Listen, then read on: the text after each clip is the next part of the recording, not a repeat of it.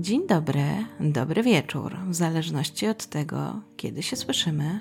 W dzisiejszym odcinku opowiem Wam o ofiarach jednego z najsłynniejszych oszustów i seryjnych morderców na świecie. A dokładniej opowiem Wam o zbrodniach Bikini Killera. Odcinek ten powstał we współpracy z wydawnictwem Znak Literanowa, dzięki czemu mogłam zapoznać się z książką Na tropie węża Richarda Neville'a i Julie Clark i przedstawić Wam bardziej szczegółowo losy jego ofiar. A książka ta jest o tyle wyjątkowa, że autorom udało się dotrzeć bezpośrednio do samego Charlesa Sobraża, a dzięki temu poznać szczegóły, o których nigdzie indziej nie było wiadomo. Oczywiście całej książki Wam tutaj nie odczytam, dlatego jeżeli jesteście zainteresowani dokładną historią Charlesa, to zapraszam Was do lektury. Przyznam, że mnie osobiście bardzo wciągnęła, zwłaszcza, że wcześniej o tym seryjnym mordercy nie słyszałam. A teraz zapraszam Was do wysłuchania dzisiejszej historii.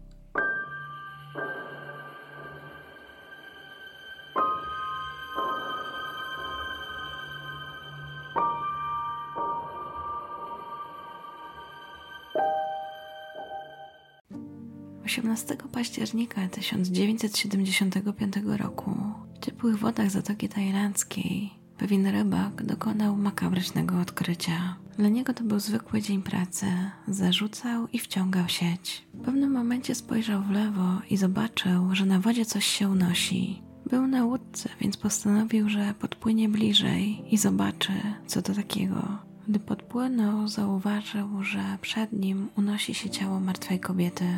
Mężczyzna był wychowany w wierze, że dotykanie martwej osoby przynosi nieszczęście. Dlatego wyjął linę, owinął wokół szyi dziewczyny i przywiązał do burty łodzi. Kobieta wyglądała na turystkę i miała na sobie bikini, dlatego pomyślał, że to nieszczęśliwy wypadek. Chwilę później na miejscu pojawiła się policja. Dokonano wstępnych oględzin. W zasadzie nie znaleziono żadnych obrażeń, jedynie na jej szyi było jakieś niewielkie, ale uznano, że zrobił to rybak już pośmiertnie. Miała zamknięte oczy, na jej ciele nie było żadnej biżuterii, w zasadzie nie było nic, co mogłoby pomóc w jej identyfikacji. W związku z tym 4 listopada anglojęzyczny dziennik Bangkok Post zamieścił zdjęcie kobiety w bikini i napisał: Nie znaleziono żadnych podejrzanych śladów. Policja i lekarze doszli do wniosku, że dziewczyna musiała utonąć. Dopiero kilka miesięcy później, gdy przeprowadzono sekcję zwłok, dowody sądowe wykazały, że ktoś trzymał jej głowę pod wodą, aż utonęła. Znalezioną kobietą okazała się być Teresa Knowlton, która do Tajlandii przybyła z Ameryki, a dokładniej Seattle i miała 21 lat. Do Bangkoku przybyła 13 października i zameldowała się w hotelu Malaysia. Była to jej część podróży, jak to określała, w drodze ku oświeceniu. Bardzo pasjonowały ją klasztory buddyjskie i myślała, żeby, a do jednego z nich chciała nawet wstąpić. W hotelu jednak poznała mężczyznę o imieniu Ajay, który zaprowadził ją do innego miejsca. W ten sposób trafiła do Canid House'u, którego gospodarzem był właśnie Charles. Na miejscu kobieta stała się pewnego rodzaju atrakcją. Jej opowieści w stylu amerykańskim bardzo ciekawiły gości, którzy akurat znajdowali się w tym miejscu. Gdy do gości dołączył gospodarz domu, miał w sobie coś takiego, że od razu wszyscy zwracali na niego uwagę. Wiedział też, co powiedzieć, aby inni go słuchali. Był dobrym manipulatorem. Gdy zobaczył Teresę, nie potrzebował zbyt wiele czasu, aby zaskarbić sobie jej sympatię. Wiedział, że 21-latka aktywnie poszukuje siebie i właśnie w ten utę uderzył. W rezultacie udało mu się ją namówić, aby wybrali się wieczorem do Patpongu, czyli tak zwanej dzielnicy seksu.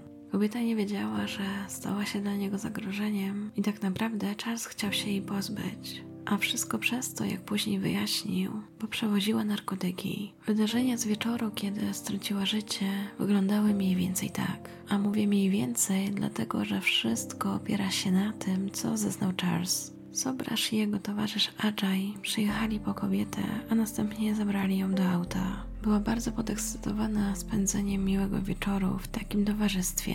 W pewnym momencie Charles powiedział, że muszą zajechać do portu, bo ma tam coś do załatwienia. Końcu dotarli na plażę i wszyscy wysiedli z samochodu. a wtedy mężczyzna zapytał Teresę, czy wie, dlaczego ją tu przywiózł. Kobieta jeszcze wtedy niczego nie przeczuwała i myślała, że wie, dlaczego ją przywiózł, żeby po prostu pokazać jej plażę. Ale wtedy Charles powiedział, że nie, że nie o to chodzi i dla kogo pracuje.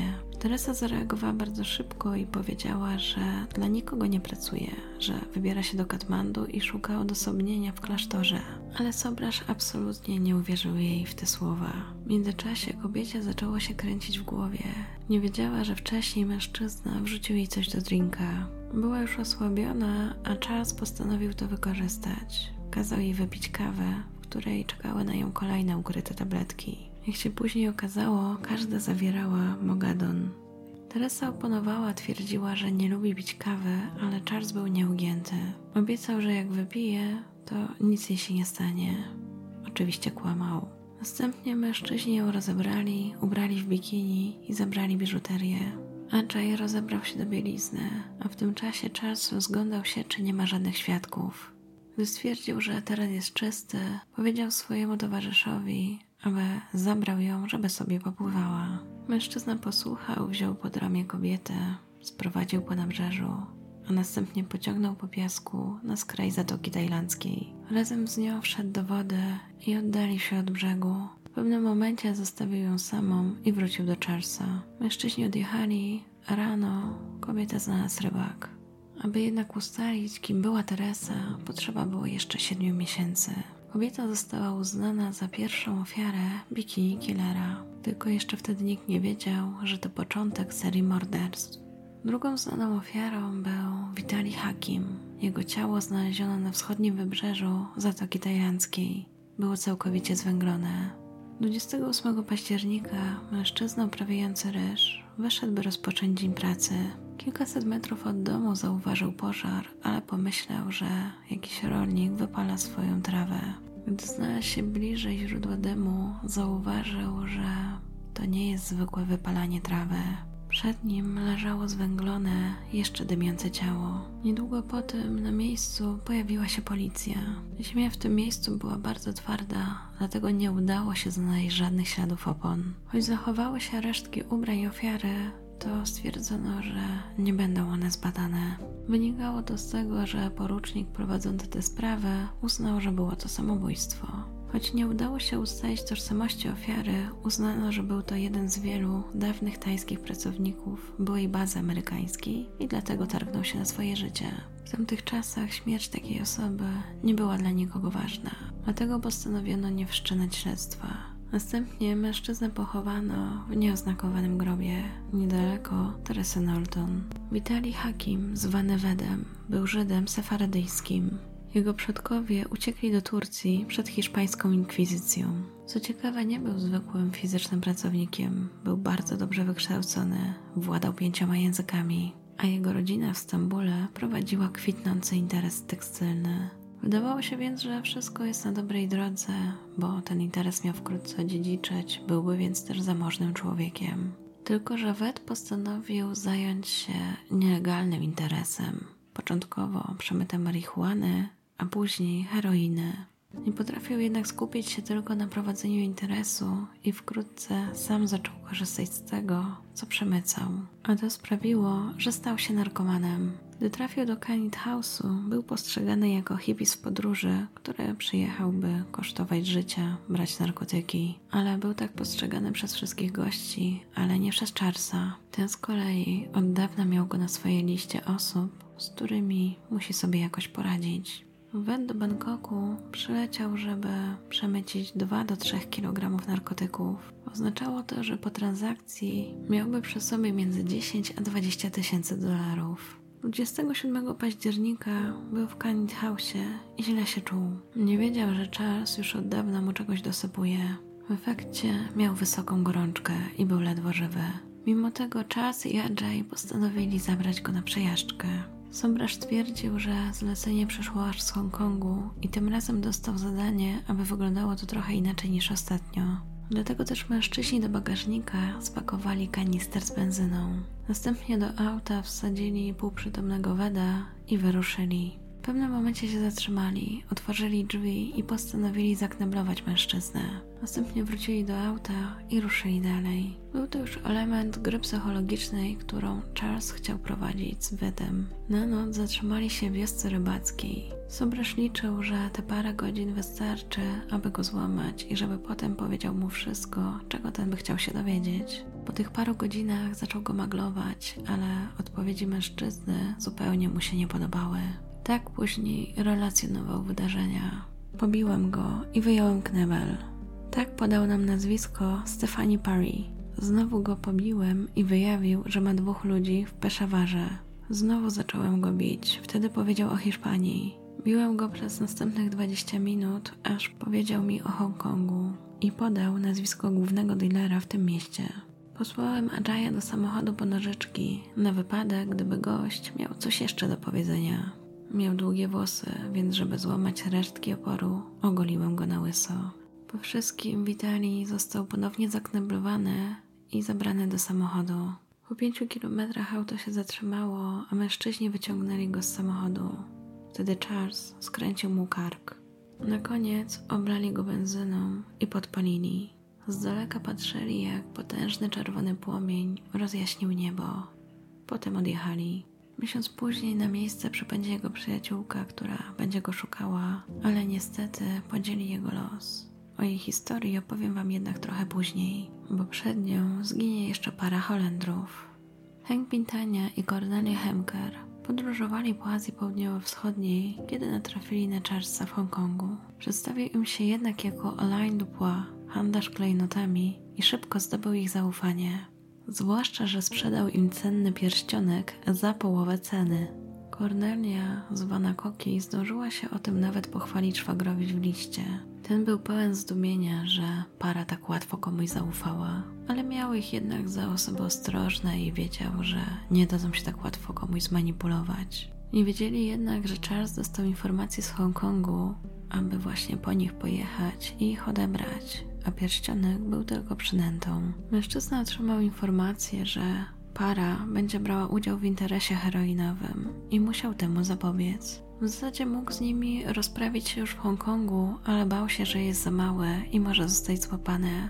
Dlatego postanowił ściągnąć ich do siebie, do Bangkoku, a potem standardowo do Kanit House'u, gdzie faszerował ich niczego nieświadomych lekami. Następnie spędzili tam kilka dni całkowicie nieświadomi, by ostatecznie Sobrasz mógł się z nimi rozprawić. Aby wyprowadzić ich z domu, oszukał ich, że chce ich zawieźć do szpitala. Więc jeszcze gdy wsiadali do samochodu, byli o tym święcie przekonani, że ktoś im w końcu pomoże, bo naprawdę czuli się fatalnie. W końcu samochód się zatrzymał, drzwi się otworzyły, ale para nie znajdowała się w pobliżu szpitala. Pierwsze, że coś jest nie tak, zorientowała się Kogi. Zaczęła się pytać, gdzie są i dlaczego nie są w szpitalu. A jej pytania sprawiły, że Charles postanowił zaatakować Holendra, uderzając go w brzuch tak, że upadł. Mimo tego starał się jeszcze walczyć o swoje życie, ale Charles jak zwykle w towarzystwie Ajaya nie mógł na to pozwolić. Złapali go więc we dwóch i zanieśli do pobliskiej kałuży, by tam przytrzymać jego głowę pod wodą. W tym czasie Koki zupełnie nie wiedziała, co się dzieje. Czas już nie pamiętam dokładnie, ale następnie chyba było tak, że Ajay walnął ją w głowę, a potem oblali parę benzyną. W chwili śmierci Hank miał 29 lat, a Cornelia 25. Gdy Charles i Ajay odjeżdżali 18 grudnia z miejsca zbrodni, ze sobą mieli tylko płomienie. Tej samej nocy, gdy z Canid House'u zniknęli Hank i Koki, na miejscu pojawiła się kobieta poszukująca Weda. W tym czasie Czas i Ajay wrócili do domu, przesiąknięci zapachem benzyny i bardzo brudni, ale nikt nie pytał, co się stało. Niektórzy goście mieli już jednak swoje podejrzenia, ale na razie za wcześnie było, by się nimi dzielić.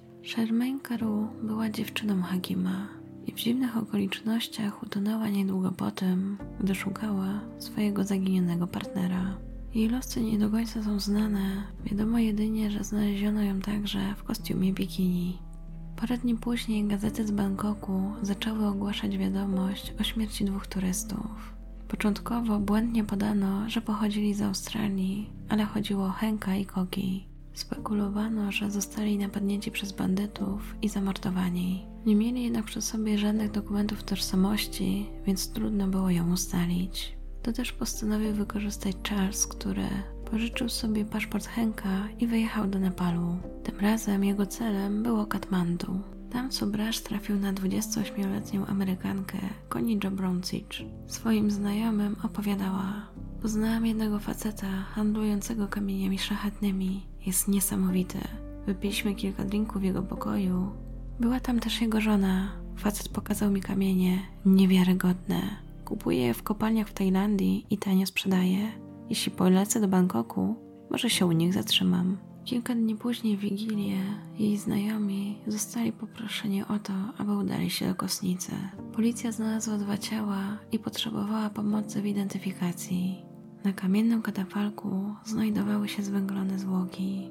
Mimo tego, że były zwęglone, widać było, że należały do kobiety. Jeden ze znajomych koni patrzył na ciało kobiety i powiedział: Jezu, to może być koni. W przypadku drugiego ciała nie był w stanie powiedzieć, kto to jest. Mężczyzna nie został zidentyfikowany. Pojawiły się jednak podejrzenia, że był to towarzysz koni, którego poznała już w Nepalu, a dokładniej Laurent Carrier, który miał 26 lat i pochodził z Kanady. Znajomi koni podali policji trop handlarza. Wiedzieli, że mieszka w Canid House i nazywa się Alain Gauthier. Tym czasie Charles zachowywał spokój. To, co zrobił, nie spędzało mu snu z powiek. Wierzył w swoją nieomylność, wdzięk i wiedzę z zakresu psychologii. To sprawiało, że wręcz wyśmiewał się z nepalskiej policji, wierząc, że nigdy go nie znajdą. Zwłaszcza, że użyczył sobie paszportu zabitego mężczyzny, co też sprawiało, że wszelkie podejrzenia padały na niego, bo zrobił sobie jednodniową wycieczkę. W związku z tym wyglądało to tak, jakby Laurent zabił koni, a następnie uciekł. Dlaczego jednak musieli zginąć? Tak naprawdę chodziło o koni. Po kilku latach Charles wyznał, że dostał jej nazwisko od swoich kryminalnych mocodawców z Hongkongu. Według nich miała być wynajęta do tego, aby poleciała do Bangkoku, a potem wróciła do Katmandu z porcją heroiny. Ponownie więc motywem zbrodni była chęć pozbycia się konkurencji na rynku narkotyków. Później amerykański konsul nazwał ją miłą dziewczyną, która miała niewyobrażalnego pecha. Gdy Charles wrócił do Bangkoku, dokonał zaskakującego odkrycia. Trójka jego gości nie do końca, będąca tymi gośćmi na własne życzenie, bo czas trzymał ich paszporty, doszła do zaskakujących wniosków. Zdali sobie sprawę, że są pod opieką zabójczego maniaka. Włamali się więc do jego biura i zobaczyli, że leżą tam dziesiątki paszportów i dokumentów tożsamości należących do nieszczęsnych turystów. Czym prędzej uciekli więc z mieszkania Sobraża, aby wrócić do swojej ojczyzny, czyli Francji. Jednak przed wyjazdem postanowili jeszcze zahaczyć o policję. Gdy Charles się zorientował, postanowił jak najszybciej uciec z Bangkoku. Jego celem była Kalkuta, która kojarzyła mu się z najbardziej ubogim miejscem na świecie. Nie miał jednak przy sobie pieniędzy. Wiedział też, że jest poszukiwany przez nepalską policję i mógł tylko zgadywać, co go czeka, gdy złapią go w Bangkoku. Miał jednak jeden swój wielki atut, jak to traktował. Uważał, że jest nadludzki, że jest nad człowiekiem i że nikt go nie może zniszczyć. Szybko więc opracował plan. Jedynie co, to potrzebował nowego paszportu i trochę pieniędzy. W ten sposób trafił na izraelskiego uczonego Awaniego Jacoba. Wykorzystał dar, który sprawiał, że ludzie szybko darzyli go zaufaniem, a następnie w pokoju hotelowym odłożył go i udusił. Później odkryto, że ukradziono jego paszport, czeki podróżne, łącznie na około 300 dolarów. Dzięki temu Sobrasz mógł teraz zrealizować swój plan. Najpierw wybrał się do Singapuru, a potem do Indii, by ostatecznie w marcu 1976 roku wrócić do Bangkoku. W międzyczasie udało mu się zabrać ze sobą Ajaya i Marie, z którą był związany. Dla nich też miał paszporty. Pech jednak chciał, że ten, z którego korzystała Marie, wzbudził wątpliwości. Na szczęście dla Charlesa jednak jego urok zadziałał i udało się jakoś dogadać ze strażnikami. Do Bangkoku wrócił tak naprawdę po nowy paszport. Tym razem odurzył i okradł bogatego Amerykanina. Uważał, że dobrze będzie, jeżeli będzie miał zapasowy paszport. Na jego korzyść na razie działało jeszcze to, że tajska policja nie działała zbyt sprawnie. Wynikało to też z tego, że nie chcieli rozmuchiwać sprawy, aby nie wystraszyć zagranicznych turystów. Innego jednak zdania była ambasada Holandii, która była nieugięta co do przeprowadzenia dochodzenia na ogromną skalę. Ambasador Knipperberg, gdy tylko otrzymał informację o dwóch znalezionych turystach pochodzących z Holandii, od razu połączył fakty. Niemal od początku był przekonany, że Sobrasz jest odpowiedzialny za śmierć dwóch holenderskich turystów. Zgłosił się nawet ze swoimi podejrzeniami na policję i został wysłuchany. Wydawało mu się, że sprawa jest pod kontrolą. Okazało się jednak, że wcale tak nie było, bo Charles wiedział, że może kupić wszystko, jeżeli tylko odpowiednio zapłaci. I udowodnił to na początku 1976 roku, kiedy zapłacił 18 tysięcy dolarów za to, że tajski funkcjonariusz policji przekierował śledztwo w inną stronę, by on mógł spokojnie wyjechać z kraju. I pewnie by mu się to udało, gdyby nie to, że jedna z mieszkanek Canit House'a postanowiła podzielić się informacjami o tym, jakie miała podejrzenia w stosunku do Charlesa. A była dobrą obserwatorką i trzymała się blisko Marii, partnerki mężczyzny, więc wiedziała co nieco. To właśnie ona potwierdziła, że holenderska para była w Canit House'ie. Dla ambasadora Holandii było to w końcu światełko w tunelu, aby skazać mordercę turystów. Do tego okazało się, że ambasada brytyjska ma równie ważne informacje. Gdy mężczyźnie w końcu udało się wejść w ich posiadanie, drżały mu ręce. Przede wszystkim ze zdenerwowania, bo okazało się, że Anglicy posiadali wszystkie dowody: dziennik, świadków, ciała, nazwiska, adresy, ale nikogo nie powiadomili. Mężczyzna był w stanie wykrzyknąć tylko cholerni Brytole. Powoli jednak ktoś dysponował obrazem Charlesa Sobraża jako seryjnego mordercę, którego jak najszybciej należało złapać. O wielu ofiarach tak naprawdę pewnie nigdy się nie dowiemy, a te, które Wam opisałam, nie wyczerpały tematu. Jeśli chodzi o ostatnią ofiarę, to podejrzenia są takie, że mógł nią paść sam Ajay. Gdy mężczyźni zatrzymali się na krótko w Malezji, Charles wysłał Ajaya do miast górniczych, aby zdobyć klejnoty. Potem mężczyzna miał wrócić i przekazać je Sobrażowi, ale nikt nie wie dokładnie, co się stało z Ajajem. Charles na lotnisku w Malezji spotkał Mary. Razem mieli złapać lot do Genewy, ale Ajaya z nim nie było. Kobieta zapytała go, gdzie podziewa się mężczyzna, ale Charles nic nie odpowiedział. Natomiast to, w jaki sposób na nią popatrzył, sprawiło, że miała wrażenie, że Ajaya już nie ma. Natomiast do dzisiaj mężczyzna jest poszukiwany przez Interpol i uważa się, że ma się świetnie, tylko gdzieś się zaszył. Na razie Interpol miał jednak ważniejsze zadanie. Należało złapać Charlesa Sobraża. Problem polegał jednak na tym, że mężczyzna co chwilę zmieniał tożsamość i w zasadzie nie wiadomo było, kogo teraz szukają. Początkowo Tajlandia też nie do końca chciała przyznać się do tego, że ma taki problem.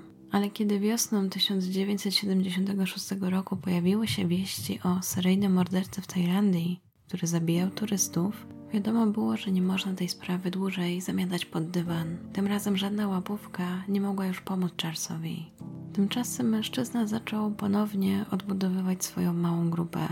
W Bombaju trafił na dwie zagubione kobiety z zachodu, Barbara Cheryl Smith i Mary Ellen Eder. Już z nimi dokonał kolejnego napadu na Francuza, żona Luka Solomona, który ostatecznie został otruty, gdy próba jego obrabowania nie powiodła się. W lipcu 1976 roku w New Delhi Sobrasz i trzy kobiety nakłonili grupę francuskich studentów, by mogli zostać ich przewodnikami. Następnie zaaplikowali im tabletki, które udawali, że są lekarstwem na czerwonkę. Tak naprawdę miały jedynie spowodować, że utracą przytomność. To jednak był ich tak zwany gwóźdź do trumny, bo studenci szybko odzyskali przytomność i zgłosili się na policję. A Barbara i Mary dosyć szybko pękły i wyznały wszystko. Jego plan polegał na tym, że mieli poczekać, aż studenci zasną, a następnie okraść ich pokoje. Jednak ich plany zostały pokrzyżowane i cała czwórka została aresztowana. Pomimo, że Barbara i Mary bardzo szybko się wysypały, to Charles przez dwa tygodnie nie dał się złamać. Cały czas twierdził, że jest tylko francuskim kupcem i do tego dodawał, że bardzo ważnym. Końcu dowody, które napływały niemal z całego świata, i jego złamały. Rozmową z nim m.in. był zainteresowany Nepal. Upominały się też o niego greckie i afgańskie więzienie. Do tego Turcy więzili brata za jego zbrodnię, którą obaj popełnili tak naprawdę. Z kolei Francuzi nie chcieli mieć z nim niczego wspólnego, a Indie oskarżyły go o morderstwo Żana Luca Solomona. W związku z tym cała czwórka została przewieziona do więzienia Tihar poza Delhi. Dla trzech kobiet było to prawdziwe piekło. Ich pożywienie składało się z chleba i wody, i tak miało być do momentu, gdy rozpocznie się ich proces. Woda z rury wypływała raz dziennie jeżeli nie zdążyło się skorzystać, trzeba było poczekać na następny dzień. Dla Charlesa nie był to jednak żaden problem. Był już w więzieniu nieraz, miał doświadczenie. Do tego w jego ciele ukryte było ponad 70 karatów drogocennych klejnotów. Wierzył, że jak zwykle dopisze mu szczęście. Proces Charlesa rozpoczął się 5 lipca 1977 roku. Na sali sądowej zgromadzili się reporterzy niemal z całego świata. Obok sobraża szła Marii w czerwonej koszulowej sukience. Groźnie patrzyła się na wszystkich kapiących się ludzi. Zainteresowanie wokół bikini killera zdawało się rosnąć z każdym miesiącem. Na samym końcu za Charlesem i Mary szły Barbara i Mary Ellen, które zgodziły się wystąpić w charakterze świadków. Mimo tego Charles zachowywał się jakby był zrelaksowany i spokojny. Wydawało się, że wciąż ma nad kobietami władzę. Kilka tygodni wcześniej obie kobiety znaleziono w ich celach nieprzytomne. Przedawkowały tabletki nasenne wzmocnione środkiem owadobójczym. Przez czas, gdy trwał proces, dziennikarz Richard Neville otrzymał zgodę na widzenie się z Sobrażem. Wtedy też zbierał informacje do książki, o której Wam dzisiaj wspominałam. Na sali sądowej Sobraż próbował odgrywać przedstawienie, ale sędzia nie był pod wrażeniem jego teatralności i uznał go za winnego zażywania narkotyków z zamiarem rabunku oraz zabójstwa. Marie została uznana za niewinną, ale wróciła do Tichar, aby czekać na proces w sprawie zatrucia francuskich studentów. Gdy jednak zdiagnozowano u niej raka jajnika, została ułaskawiona i odesłana do domu, gdzie zmarła w Kanadzie w 1984 roku. Do końca twierdziła, że kocha Sobraża. Charlesowi groziła kara śmierci, a i prokuratura się za tym opowiadała. Cały czas był sądzony za zabójstwo żona Luka Solomona. Prokurator jednak twierdził, że mężczyzna zabije ponownie, dlatego należy mu się kara śmierci. Ale zamiast tego został skazany na 12 lat więzienia. Następnie dosłano go do więzienia, gdzie regularnie wręczał łapówki strażnikom. W zasadzie wiódł tam całkiem luksusowe życie, z telewizją, dobrym jedzeniem, przyjaciółmi wokół. Bardzo często też udzielał wywiadu, w zasadzie wchodził i wychodził z więzienia, kiedy tylko chciał. Wiedział jednak, że jak wyjdzie z więzienia, to upomną się o niego inne kraje i pojawią się kolejne wyroki. Dlatego odurzył strażników i uciekł z więzienia. Ale ku jego zaskoczeniu, tym razem został złapany dużo szybciej, w rezultacie jego wyrok wydłużony o 10 lat. Tylko, że tak naprawdę na to liczył, bo nie chciał zostać deportowany. Ostatecznie został zwolniony 17 lutego 1997 roku jako 52-latek. Nie za bardzo miał się jednak gdzie podziać, bo żaden z krajów nie chciał go przyjąć. W końcu jednak Indie pozwoliły wrócić mu do Francji. Zamieszkał wtedy na przedmieściach Paryża i otrzymał emeryturę.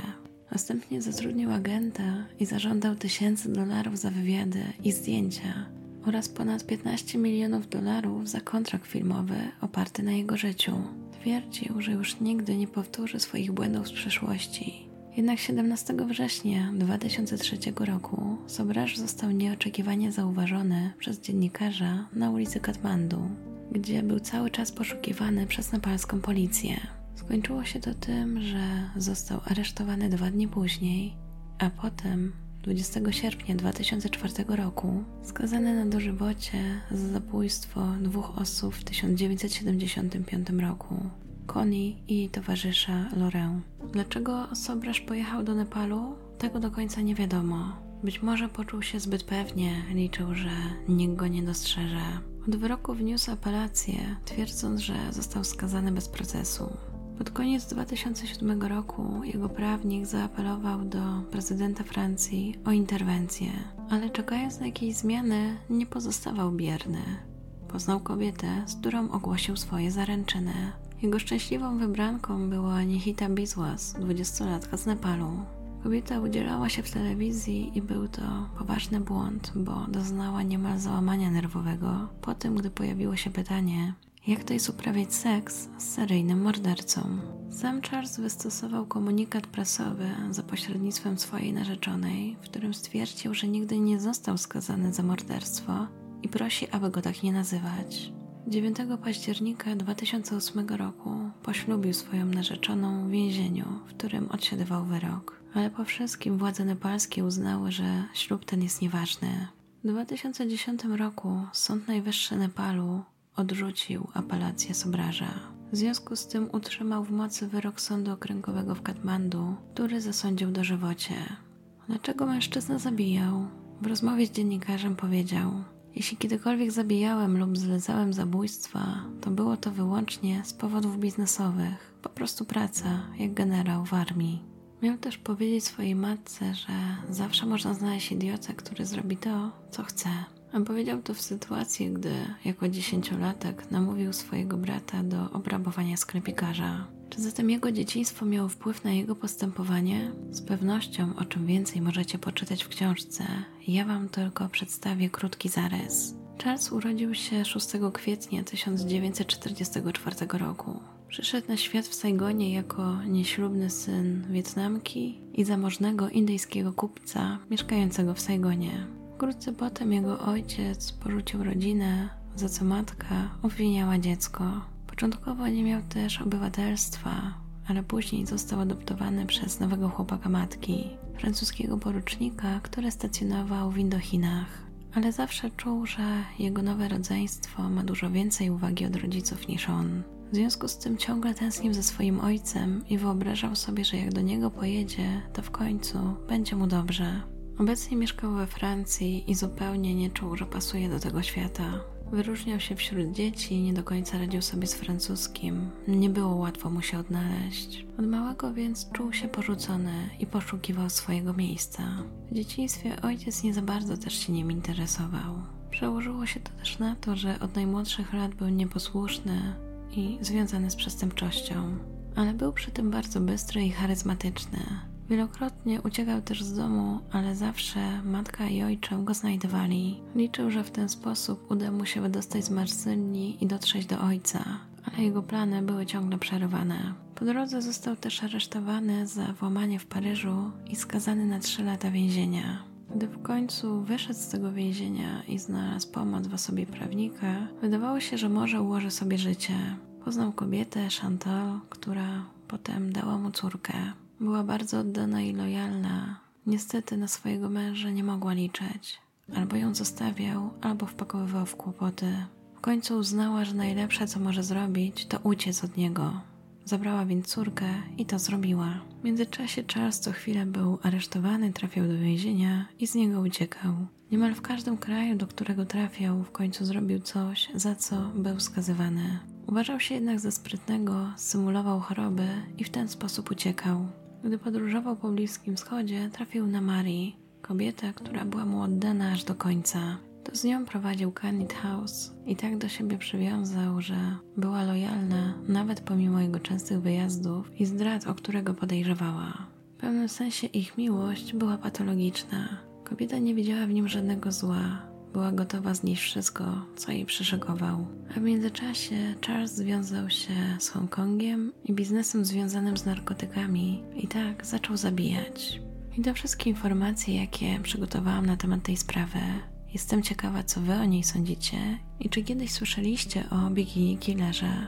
Koniecznie podzielcie się opinią w komentarzu. A ja Wam dziękuję za wysłuchanie. Życzę miłego dnia, do usłyszenia, dobranoc.